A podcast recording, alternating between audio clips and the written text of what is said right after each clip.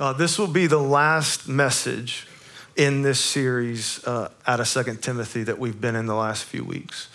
Um, and I, I want to I want to remind everybody the context because I think the context of this setting of the scriptures and of, of 2 Timothy and what we've been talking about the last few weeks is so important to understand and, and the, the heart of what Timothy is going through. And if you don't know Timothy is a pastor, he's a, the lead pastor of the church of Ephesus. Uh, and Ephesus we know of because of an Acts. Ephesus was a, a church when the gospel got introduced to Ephesus, it exploded to the point where dozens and then hundreds and then thousands and potentially tens of thousands came to the knowledge of Jesus Christ and so uh, faithfully began to follow Jesus that they just completely abandoned their pagan lifestyle and their pagan worship. And this created a huge economic downfall uh, in, in the heart of Ephesus that created the community and the culture uh, to just erupt in anger and frustration and rage towards the Christians. And there were actually riots.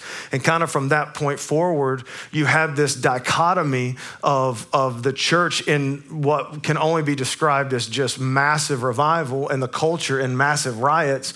And there was just this significant tension and this significant uh, pressure from the culture of Ephesus to the, to the church of Jesus Christ to abandon the faith and to shut up about their faith and to stop talking about Jesus and to stop preaching the word of God. And, and specifically around a few sins, uh, they wanted to just be silent and to just go away uh, so that the, the people would go back to their pagan lifestyle, back to their pagan worship, and, and, and, and everything could roll as normal. And so this was kind of the heart of it. And, and, and what, what uh, we kind of see the overall burden of Second Timothy is, is the Spirit of God kind of coming into Timothy's heart through the writings of Paul to inspire Timothy to stay faithful to the Word of God. It seems like on some level uh, that, that Timothy was struggling with his passion, struggling with his boldness, struggling maybe even with some shame when it came to the name of Jesus because of the amount of pressure that was coming in from the culture and the amount of, of uh, false teachers that had infiltrated the church of Ephesus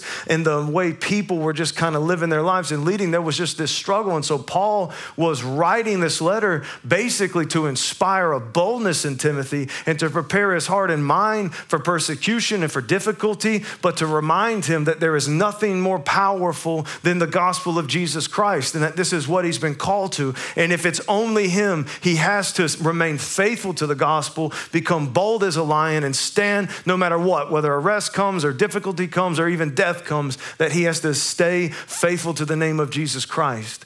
And as he gets near the end of the letter, and that's kind of where we are, he gets in chapter four and he gives this charge to Timothy. And this is a, a, a dramatic statement, the way that Paul kind of gives this moment. He says, Listen, in the presence of God and Jesus, in the, the light of eternity, in his second coming, and he basically just stops and he says, literally, in the presence of the creator of the universe and the savior of this world, and in light of every uh, eternal, valuable thing, I'm going to charge you with this thing. I'm going to challenge you to this thing. I'm, I'm, I'm sending you out to battle with this one battle command, and that is to preach the word of God. Is to preach the word of God. And he says, Timothy, you have to preach the word of God. All of chapter three is setting up this charge to Timothy to preach the word of God. And so last week, what we went through was some of the negative reasons why Timothy must stay faithful to the Word of God and why Timothy, if no one else will, must preach the Word of God. And in the, the overall uh, factors of these kind of these negative reasons is ultimately that the church itself will struggle with self-worship, that there will be issues within the church, that there will be false leaders who have a form of godliness, but they deny the power of Christ, that there will be these teachings that would lead people away uh, from the faith and from the gospel and from the true word of God, that there would be, uh, uh there would just be this overarching thing where people would not want to hear the gospel, that they would literally want to go where they're itching ears uh, want to hear, that, that, that there will be certain aspects of God's word that they no longer want to hear or believe and no longer want a part of their life. And so they will begin to reject it. And that people in the church, leaders in the church, and pastors in the church, and, and prophets in the church, and, and the fivefold ministry of evangelists and teachers and shepherds, that they would begin to bend their knee to the culture and that they would begin to, to keep people around and to keep people in the seats and to keep people from, from abandoning the faith, that they would bend the word of God, change the word of God, and alter the word of God to fit the ears of the culture rather than remaining like a true man of God and a true prophet of God and a true uh, preacher of God and teacher of God to where they would teach the true word, that they would bend. And Paul says, Timothy, you know. And then he starts to move away from the negative and into the positive. And he says, You know me. You know my way of life. You know the way that I've lived. You know what I went through. But Timothy, you know, this is Paul talking. You know that no matter what I've faced, I've never one time bent the word of God. No matter whether they were stoning me or I was on a shipwreck or they were throwing me in jail or threatening me with death, I never backed off from the gospel because because Paul said in Romans, I'm not ashamed of the gospel because within the gospel is the power to save those who believe. Paul understood something that so many teachers in this day and age we're losing, and so many teachers and pastors and preachers and leaders in our modern church are forgetting that the only power that exists in this world to change the heart for eternity is within the Word of God. And Paul was begging Timothy, if everyone else bends their knee, Timothy, you don't ever bend your knee. You don't ever bend your knee. That was the heart of what Paul was doing as he begins to, to go to the more positive reasons why. We, we get to the end of chapter three, and I, we're going to focus this morning on 2 Timothy chapter 3, verses 14 through 17. And I want to teach these out of a translation uh, called the Berean Literal Translation. It's a, it's a translation of the Bible that is right from Greek directly over uh, uh, to, to English in, in its most uh, purest way. Not now, I know the NIV, ESV, other translations, these aren't bad translations, uh, but sometimes the, the, the richness of the Hebrew language, the Greek language, the Aramaic language, sometimes it can get a little lost in the translation over. And so I'm going to read this morning uh, from, from a translation that you guys probably are reading from, but then I'm, I'm actually going to teach uh, from the literal translation because there's a few words that deeply matter. And I want you to understand what he's starting to do, uh, what, what, what Paul is starting to remind Timothy of. He's starting to remind Timothy where he comes from. He's starting to remind Timothy the role that the Word of God has had in his own life and in his own family. And so I, I want you to, to capture this because what we can see, what we can learn here, we can learn what the Word of God truly is in what the Word of God can do in our lives every day if we will allow it and if we will consume it. So this is verse 2 Timothy verse 14. I'm just going to read through uh, the four verses and then I'm going to go back and I'm going to teach it out of literal translation. But as for you, so as opposed to these these deceitful false teachers, these wolves in sheep's clothing, he goes, but as for you, continue in the things you have learned and firmly believed since you know from whom you have learned them. From infancy, you have known the Holy Scriptures, which are able to make you wise for salvation through faith in Christ Jesus. All Scripture is God breathed and is useful for instruction, for conviction, for correction, and for training in righteousness, so that the man of God may be complete, fully equipped for every good work. So I, want to I want to go back and I want to I'm going to read this and I want to teach through this because the the knowledge in this and the wisdom in this and what the Spirit of God is trying to remind Timothy and teach Timothy, I promise you, if you will allow the Spirit of God to teach you the Word of God this morning, it will inspire you, it will motivate you, it'll equip you, and it may change your life forever. This is what he says is Timothy, but you, same verses, just in a literal translation. 2 Timothy 3, verse 14, this will be on the screen. But you abide in the things you have learned and have been assured of, having known from whom you learned them, and that from childhood you have known the sacred writings, being able to make you wise unto salvation through faith in Christ Jesus. So, the first thing he says to Timothy, he says, I want you to abide in the things that you already have been convinced of, that you've already been assured of, that you already know to be true. So again, you have to you have to remember the context that Timothy is in a season of struggling. And this is such a hopeful thing for me.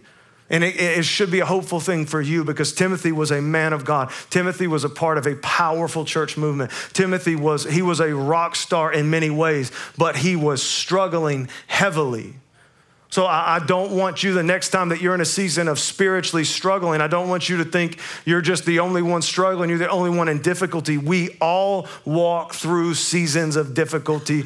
God always promises victory, but He never promises victory without a fight. We go through struggles. And so, if Timothy can go through struggles, and if God's response to Timothy is patience and kindness and, and, and teaching him and bringing him back and lifting him up, this is exactly what God will do for you. He's not, God is not waiting on you to, to, to like my old football coach who thought that he was inspiring us, but really these days we would just call it uh, manslaughter, like uh, abuse, violence uh, like when we would get weak, his response to us, like when I, I, I could not run anymore, his response to fix me from not being able to run anymore was to run faster. And I'm like, no, you don't know, I'm, you can't, no, I can't, I, I can't run this fast. How am I supposed to run faster? Or get down and do bear crawling until I pass out and die. Somehow that'll make me stronger and better. God's not looking to come down and to condemn you and to weigh you down and to put a burden on you and to tell you, I see, I told you you would fail. I told you you wouldn't make it. Like, He's not there. All God's doing as a good shepherd, Jesus Christ is walking with you in this life as you follow Him. And as you go to the right, He's going to pull you back. And if you go to the left, He's going to pull you back. And if you stop, He's going to pick you up and put you up on His shoulders. You serve the King of Kings and the Lord of Lords. He will never abandon you, He will never shame you for your struggles. He will always be with you. And we see this in this moment when Timothy, who has seen the hand of God move like some of us probably never have before, Timothy was struggling and he didn't cancel him. He didn't put him off to the side. He didn't raise up somebody else. He inspired Paul to inspire Timothy, to motivate him, to teach him, and to remind him, and like a good shepherd, to bring him back to the fold. And Timothy wound up from this very season of his life to do greater things that he did at the beginning. This is a hopeful thing for us.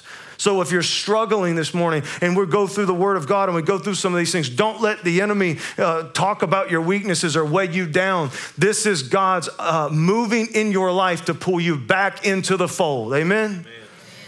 So he says, you, You've already been assured of these things. You already know these things from childhood. What he's trying to get Timothy to see is he's saying, Timothy, I want you to just take a second. And I want you to think about what you truly believe in life. You already believe in Jesus. You know you have been assured of. You, you know in your heart. You may not have all the understanding. You may not have all the knowledge. Uh, you may not get everything. You may have more bad days than you have good days, but you know in your heart of hearts and in your mind, the Savior of the world is Jesus Christ. You know this, Timothy. So, because you know this, because you've given your life to Christ, and because you've seen what the work of God and the work of Scripture can do in your own family, he's almost definitely uh, referring here to uh, Timothy's mother and grandmother, who were uh, apparently incredibly well known for their faith and for their knowledge of Scripture. Uh, that these weren't just two common ladies, that, that these were powerful women of God. And, and he's reminding them, You've seen what the Word of God does in the life of your grandmother. You've seen what it does in the life of your mother. You know whom it's come from. And you've seen what it's already done in your life, and you are convinced, you are assured of Jesus. So, in these moments of doubt and these moments of struggle, the command is what you've already been assured of, then abide in that. The enemy will do everything in his power to stop you from coming to Christ. And then, when Christ saves you anyway, he will spend the rest of your life trying to make you forget it trying to work in your life, trying to distract you, trying to drive you, trying to weigh you down until you abandon your faith and you walk away. And what Paul is saying is, you know and have been convinced of Jesus. You know of the power of the Word of God. You know there's power in the Scriptures. So abide in them. Dwell in them, stay in them. Don't, don't get out of. Let them be a daily part of your life. He says, because within them there is a wisdom uh, uh, to save you from, from hell itself, from your sins. He's very careful, and it's a very important thing to know that it is only faith in Christ that saves us. Amen? Faith in Christ that saves us. But he, what he's saying is, is that there is a power in the very scriptures and in the very word of God that makes you wise unto salvation. What, what allowed that faith to enter into your heart? What allowed uh, that, that moment of, of recognizing that Jesus Christ was the Lord of Lords and the King of Kings and the Son of the living God?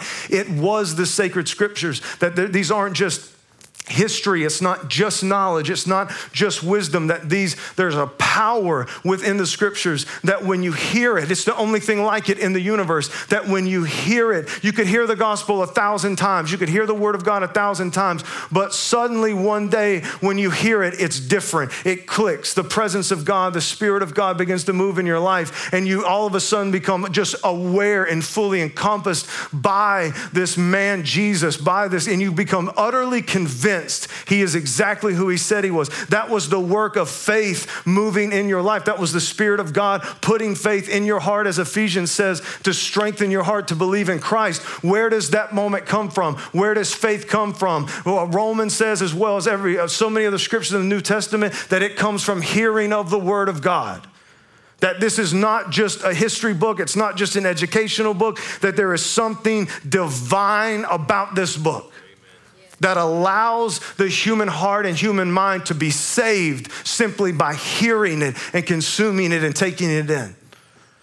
And so he's coming to Timothy in this moment of weakness when he's struggling, when he's dealing with shame, when he's dealing with where to go next, when he's dealing with the, uh, the pressure of the culture to bend, when people are coming along and saying, okay, it's cool if you say this about Christ or this about Jesus, but this is off limits. You don't talk about this. In fact, we're going to make this illegal. You think that what we're going through in this day and age, that this is the first rodeo for the Word of God? This is all it's been for the last 2,000 years. The enemy works so hard within the culture to outlaw the Word of God. We see it all through the New Testament in the early church. We see it throughout church history, and we're experiencing it right now. We are not the first ones to face uh, the, the cultural pressure. In fact, I'm just going to be honest with you. We don't know jack about culture pressure yet.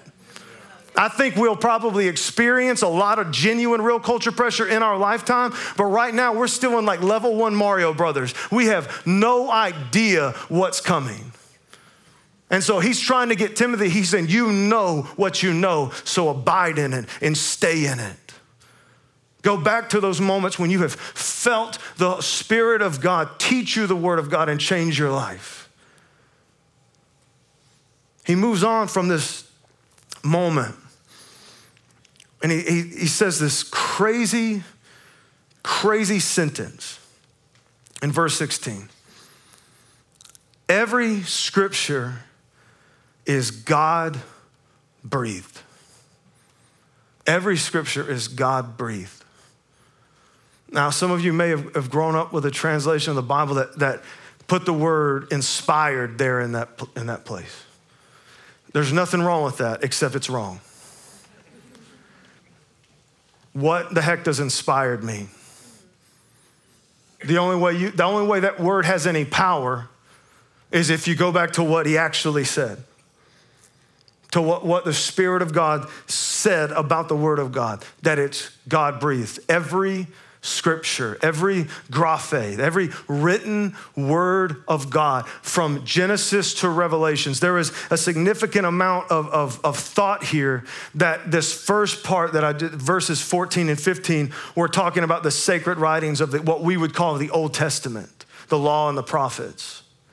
And that this new sentence here, the way that he's saying this and the way that he's teaching this, that he's now kind of communicating to Timothy, you already know the power of the sacred writings. And now I'm telling you, every scripture, even the one you're receiving now, what we would call the New Testament, is God breathed. It's God breathed. It's breathed out by God. This is the only time in scripture this word is used. This is the only time in ancient literature that this word is used. This word is a powerful word. It is a unique word. It is something that we need to hang on. This is a scripture that every single person, the, all the dumb things we put on coffee cups and t shirts, this is the one right here. We need this on something.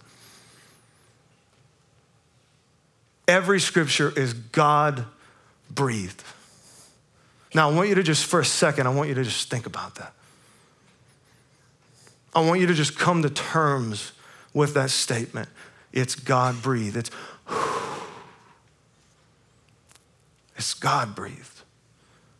That every word, every scripture, every verse, Genesis to Revelation, that out of the depths of God Himself, out of the depths of the creator of the universe, out of the depths of God, He breathes out this word. It's not just thoughts. In fact, that the Bible gives us something, and if you, if you take this God breathed concept and, and, you, and you combine it uh, with what, what John says about Jesus, it says that in John 1 1 that in the beginning was the Word of God, and the Word was with God, and the Word was God. And then John uh, chapter 1, verse 14 says that the Word of God became flesh and dwelt amongst men. That, that Jesus Christ Himself said that Jesus, Jesus was the incarnate Word of God. So I, want you to understand that, I, I, and this is difficult maybe for the human mind to really comprehend to its fullest extent, but that every time we, we, we read the Word of God, we are consuming Jesus Christ in His fullness. This is why Jesus said, there's things that Jesus said that were just kind of weird, like that He was the bread of life and we should, we should eat some of the bread, but that He's the bread of life. He compares it almost to the manna in the Old Testament.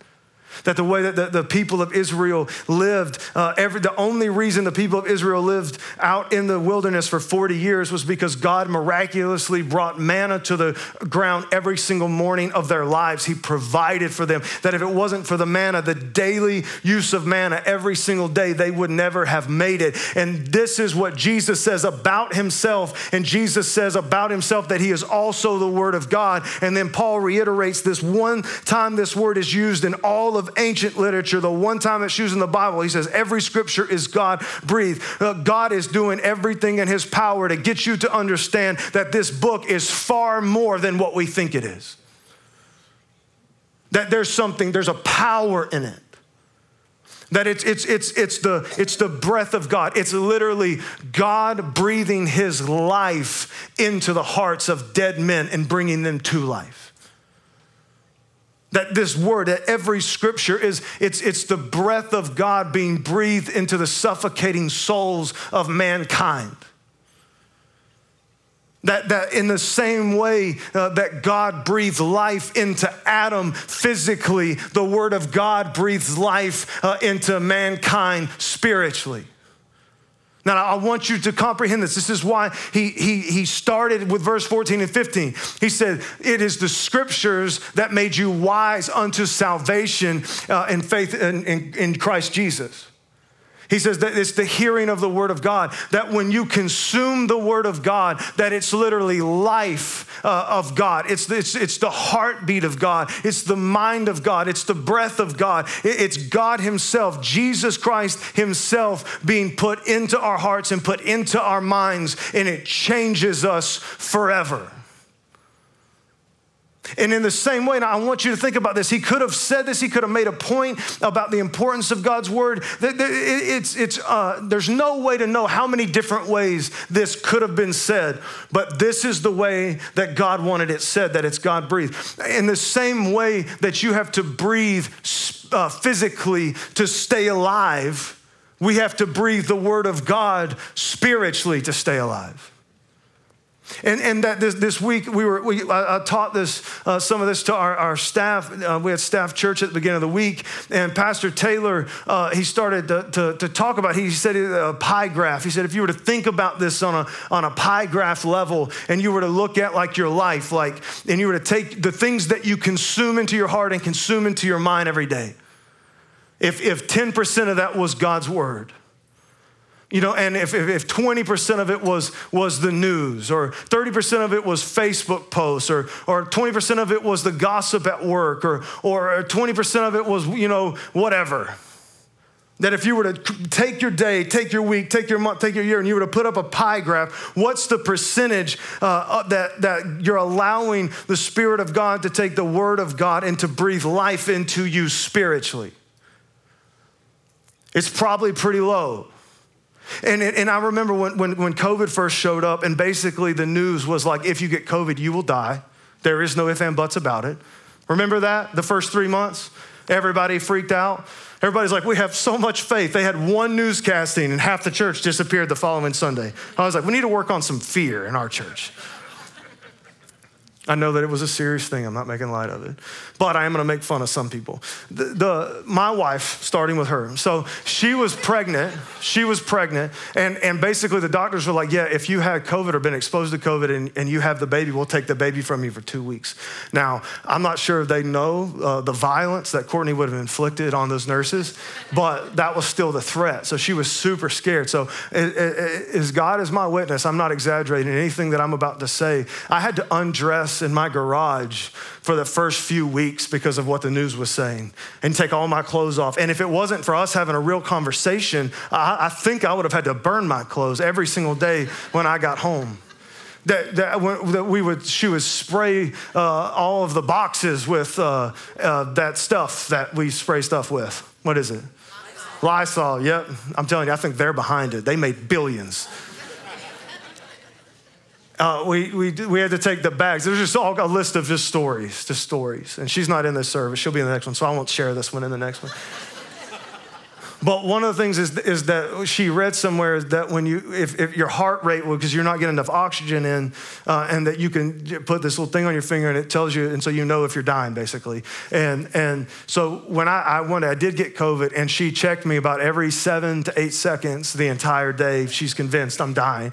And so one day it malfunctioned. Normally it stays at 99 or 100. It malfunctioned and just dropped to 70, and she just went nuts. Like, you're dying. I'm like, no, I feel good. I can, I can breathe. It's here. It's working. Let's do it again before we just, let's do it again. And, and what we learned through that is that, that just the slightest downturn of, of oxygen changes your way of life significantly. Like from 100% to 90, that's a big deal. 90 to 80, significant. Lower than that, you, you start to not be able to process. Lower than that, you die. This is, we would, we would never be at 50% oxygen. We would never be at 50% of our, for our heart rate. We would never be at that and go, everything's okay, I'm good. Would we physically? No. But I think that's what we do spiritually the vast majority of the time. It's okay. I'm, I'm spiritually dying. It's okay. I'm spiritually struggling. It's okay.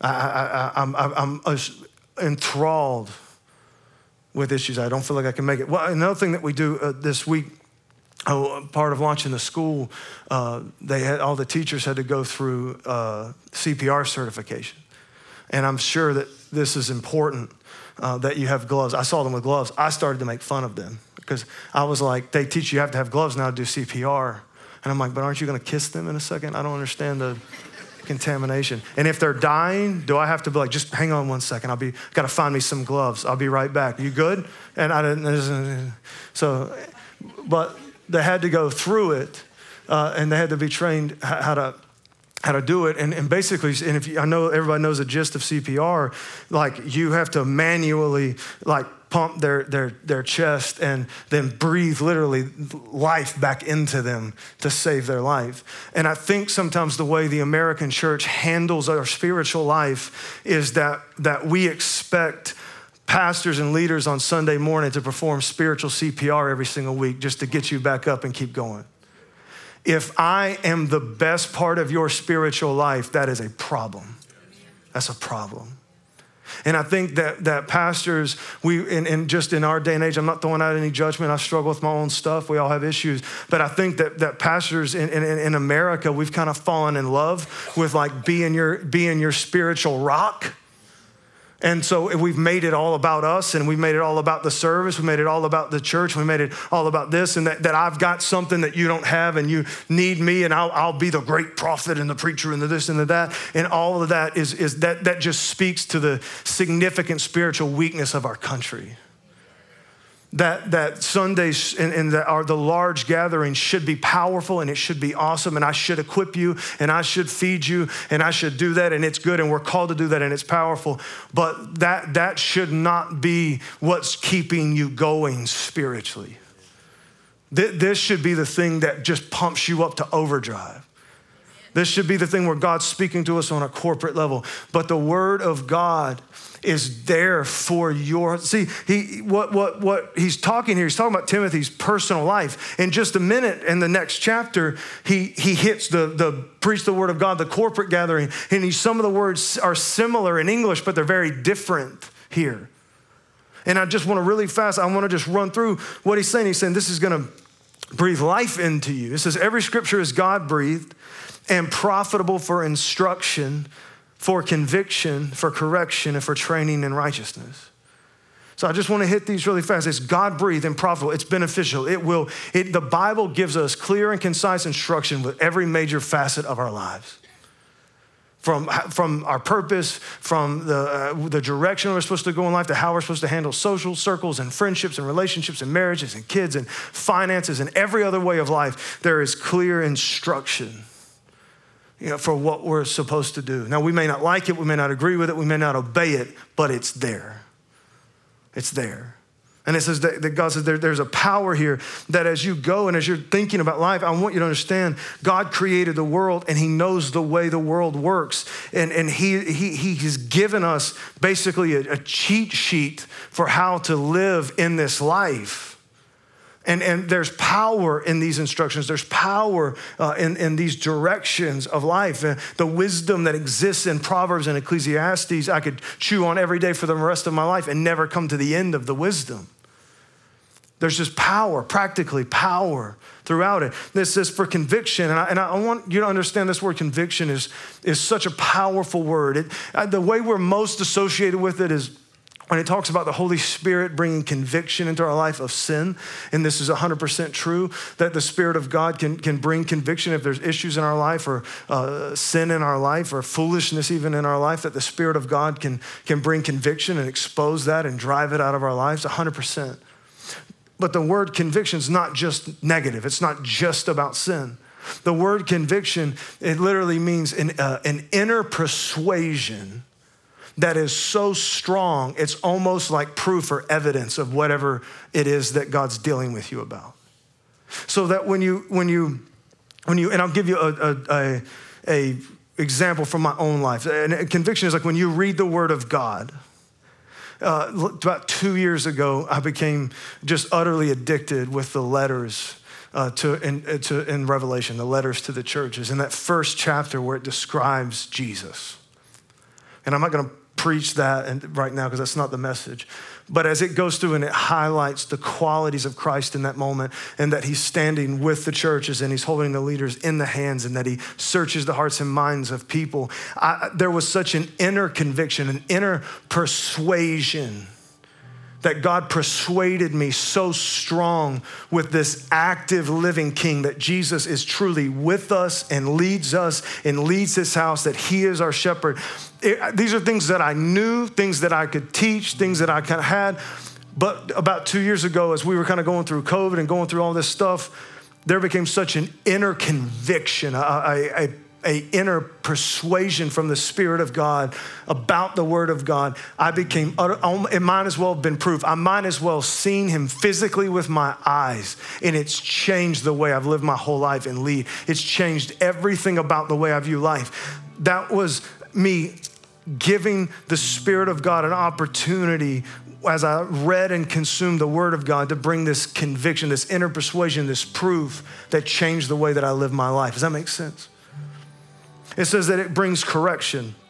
Now, last week we talked a little bit about correction in, in the corporate sense from chapter four, but this is a totally different word, totally different Greek word.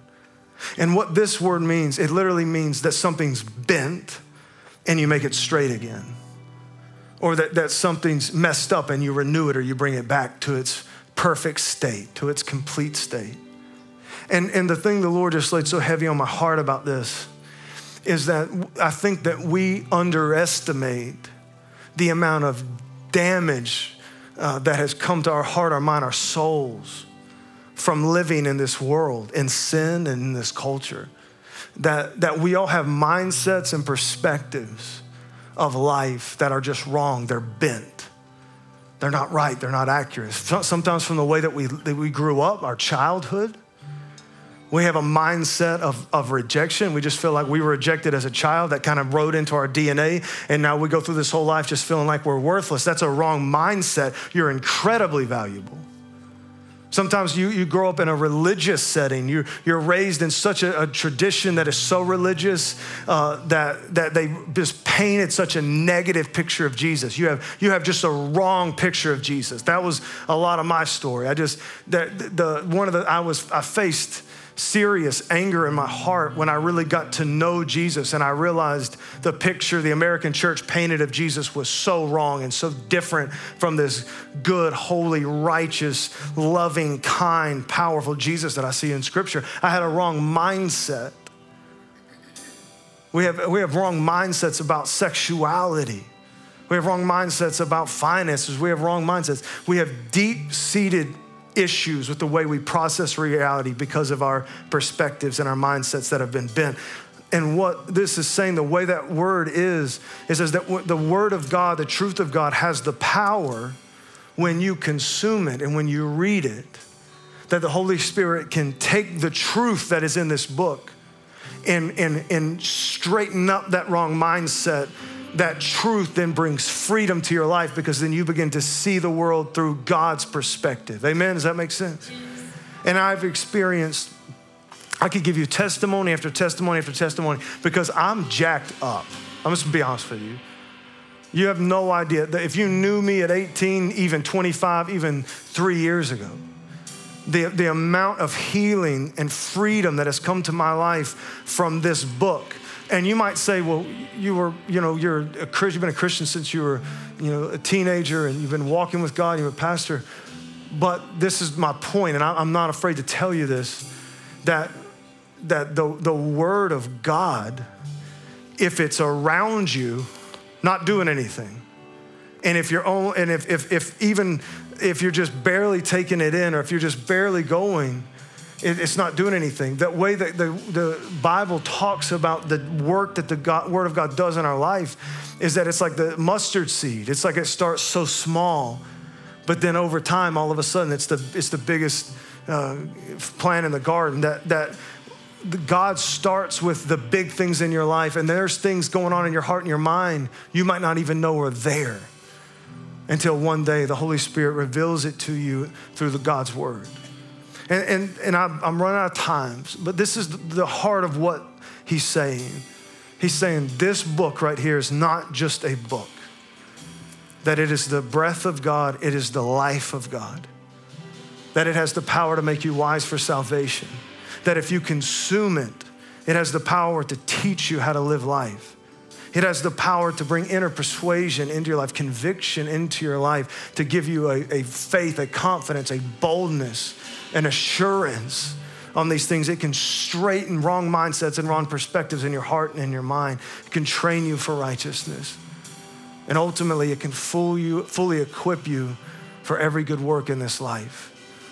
And so I, I want to challenge you this morning. Uh, we're gonna, we're gonna, I'm gonna pray just for a second. Then we're gonna worship just for a second, and then all the teachers are gonna come up and we're gonna pray for them. But I want to challenge you if, if, if you were suffocating physically, you would know quickly something's wrong. I have to change something. I have to do something. And I believe in my heart, I know in my heart because I walked for so long, I was suffocating spiritually, but I just, I was so weak, I didn't even realize it. And I'm telling you, the Bible, the Word of God, every word is God breathed, and it will change your life if you consume it. The Holy Spirit will do miracles in your heart and in your mind. It will set you free. It will bring healing to your mind. It will change you forever. It will revive you in a way that we need in this life if you will give God the opportunity to do so. And so I would challenge you as we go in, I pray, and we go into this, this song of worship. I challenge you to just search your own heart and let the Spirit of God bring conviction into your life. And if you need a, a, renewal with the Word of God, if you need to get your relationship with the Word of God back, start today, start tomorrow. Consume it every day. It will change your life. There's nothing you will ever need more than you need the Word of God in your life. Amen.